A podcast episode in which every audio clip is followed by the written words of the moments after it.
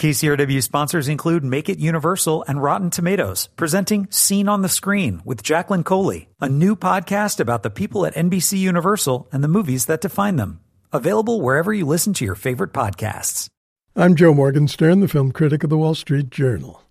If Bridesmaids is only a chick flick, then call me a chick. Witty, raunchy, and affecting, this terrific film crosses boundaries by blithely ignoring them. At one moment, it's a broad gauge farce that examines sex from a woman's point of view. The findings are mixed at best. At another, it's a sophisticated comedy of manners that pits two bridesmaids against each other for control of the wedding, if not the bride's destiny. Through it all, the free-form conversations, the brilliant set pieces, the preposterous gross-outs, the flawless performances, Kristen Wiig's forlorn maid of honor, Annie, seeks her own destiny with a wrenchingly cockeyed passion. A woman's point of view is one of the film's great distinctions. It was written by Wiig and Annie Mumolo and directed by Paul Feig. The bride, Lillian, is played by Maya Rudolph, and she's forlorn in her own way. She knows her impending marriage will distance her from Annie, her best friend since childhood. She also knows that her wedding plans are being hijacked by the richest and pushiest of her bridesmaids, Rose Byrne's ethereally insufferable Helen. The Annie Helen rivalry fuels much of the plot. It starts slowly and slyly at a party, with rival speeches that keep going higher and building and getting funnier. The wonder of Bridesmaids is how often it reaches the heights and sustains the altitude. At the heart of the film is poor, desperate Annie, who lost the bakery she had opened just as the economy tanked and still hasn't found herself as a fully functioning adult.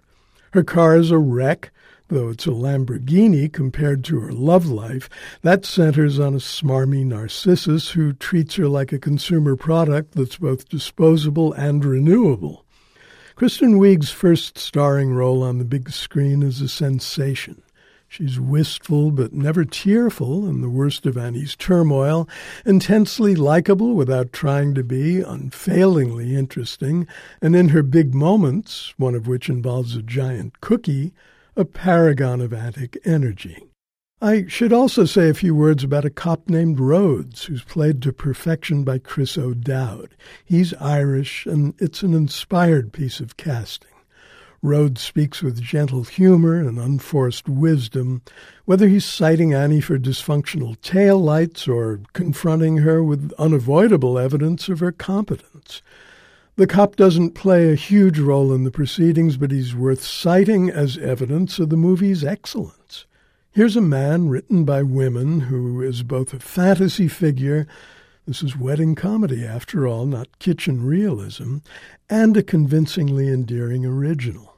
Bridesmaids gets at so many things with deceptive ease and startling skill women's anger, the loneliness of the single life, the marriage trap, the pain of sex along with the joy, but also friendship, sanity, and a vision of love.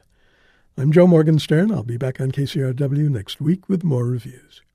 KCRW sponsors include Make It Universal and Rotten Tomatoes, presenting Scene on the Screen with Jacqueline Coley, a new podcast about the people at NBC Universal and the movies that define them. Available wherever you listen to your favorite podcasts.